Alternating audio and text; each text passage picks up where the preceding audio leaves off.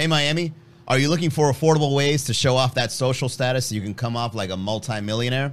It's always good to invest in the now while you make your money later.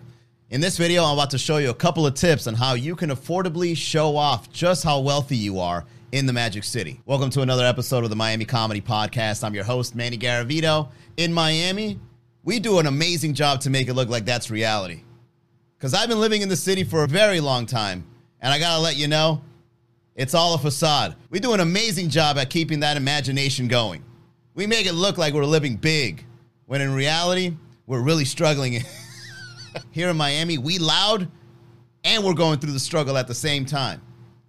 So, one good way to start showing off your status in an affordable way is if you go out and you have someone else pick up the tab, but then you post photos of what was included in the tab. So if you're going out to have dinner with your family because it's your birthday, you tell your family, I want to go to Papi Steak. You're going to set your family back on their budget, but God damn it, it's your birthday. When you go to Papi Steak, you say, I want the $1,000 tomahawk. You make your parents pay with a credit card. and then when that tomahawk steak comes out, you record it and then you never post another steak again unless it's better than that steak you got at Papi Steak. You make your loved ones pay for your luxury. The internet will never know the difference between what you did a year ago and what you did today. Another good tip to affordably show off your social status in Miami is you got to have friends that are in the yacht business. And this goes particularly for those that are really good friends with a promoter. If you can get in any sort of exclusive yacht party, it's an investment even if you have to pay a discounted price. So if the regular Joe Schmo pays $300 to get on that yacht party and you go in for 150, let me tell you that 150 is invested into raising your social status to make people believe that you're about that life even though your high school bestie got you in for a discount. No one has to know that. All you got to do once you get on board is hold up the bottle Tell the girls that don't know who you are to stand. You don't even got to tell them nothing. While they're dancing, just say, hey, take a photo of me like this. Bam. Social status raised on a discount. A photo in the helm like you drive the boat. Yes. Another thing you can do if you got a connection in the yacht business is you wear a captain's hat and then you act like you're driving the boat. So when you post it, people are just going to assume that either you own it or you have the license to operate a yacht.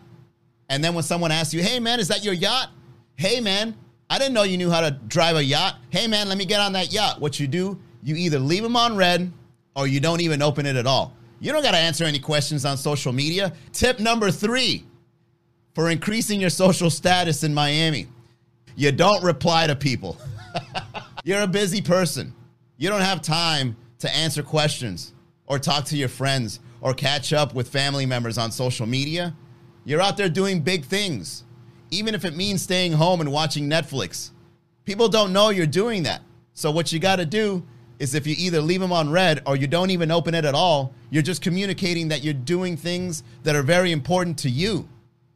I can't message you back and drive the boat at the same time. I'm busy. You know what's the most upsetting thing about Miami when it comes to social status? When you're young, it's like a game. When you're older, it's like you see the Matrix and you still got to participate in order to thrive. You can be a little wiser in the game, but man, is it draining.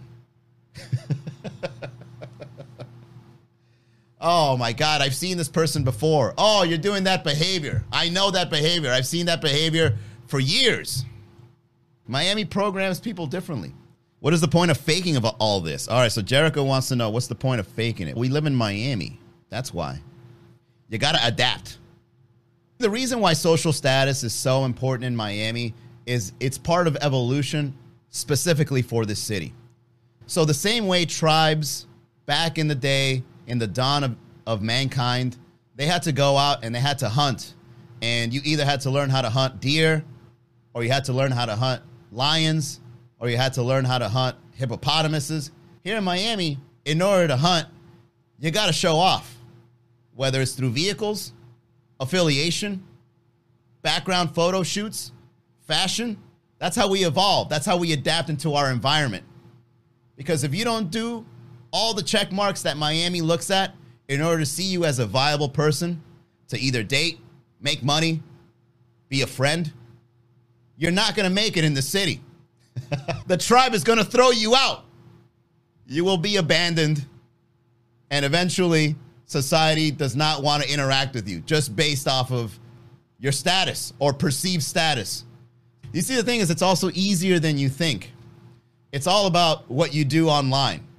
That's all it takes. You can be an introvert and you could fake an entire life online. Miami doesn't care because as long as you're posting, as long as they're commenting, and as long as they're liking, and vice versa, you're doing it to them, you're helping everybody in the charade we're playing, and we all thrive together as a tribe, aka the Miami community. All about social media numbers and appearance, definitely. It's better to create something online than it is to show off because when you create, it's like you're showing off in a more intelligent way. Because when you show off online, people can tell you show off. But if it's a show off that they want or envy, it works regardless. Can you believe that this guy is really sitting on a Porsche as if he owns that? He doesn't own that Porsche. I know that guy. I'm still sitting on a porch, bitch. Where are you sitting? At an office desk? I'm up. The unemployment front on a Wednesday be doing the most. Bro, perfect angle. Another tip to consider about making social media affordable to show off in is even if you're unemployed, if you're doing things while other people are working a salary job, you're winning. If someone is doing a nine to five and during their lunch break they open up Instagram and you're outside Tropical Park eating mango out of a cup with sunglasses on, right there is an affordable way to show off that you're better than other people. Because while people are working, you're living your best life you're appreciating nature. But you can only appreciate nature during work hours. Because if it's a Friday or Saturday night and you post a photo of you in Tropical Park in the middle of the night eating mango, people are going to think you're homeless. But if you do it during the day, where people go to lunch and they see you enjoying that, man, right there shows that you're better than people. Post photos from vacation spot you went during the off season. Another tip you can do is whenever you go on vacation, don't go to one spot. So if you visit a city, visit all the cities around it and you wear different clothes.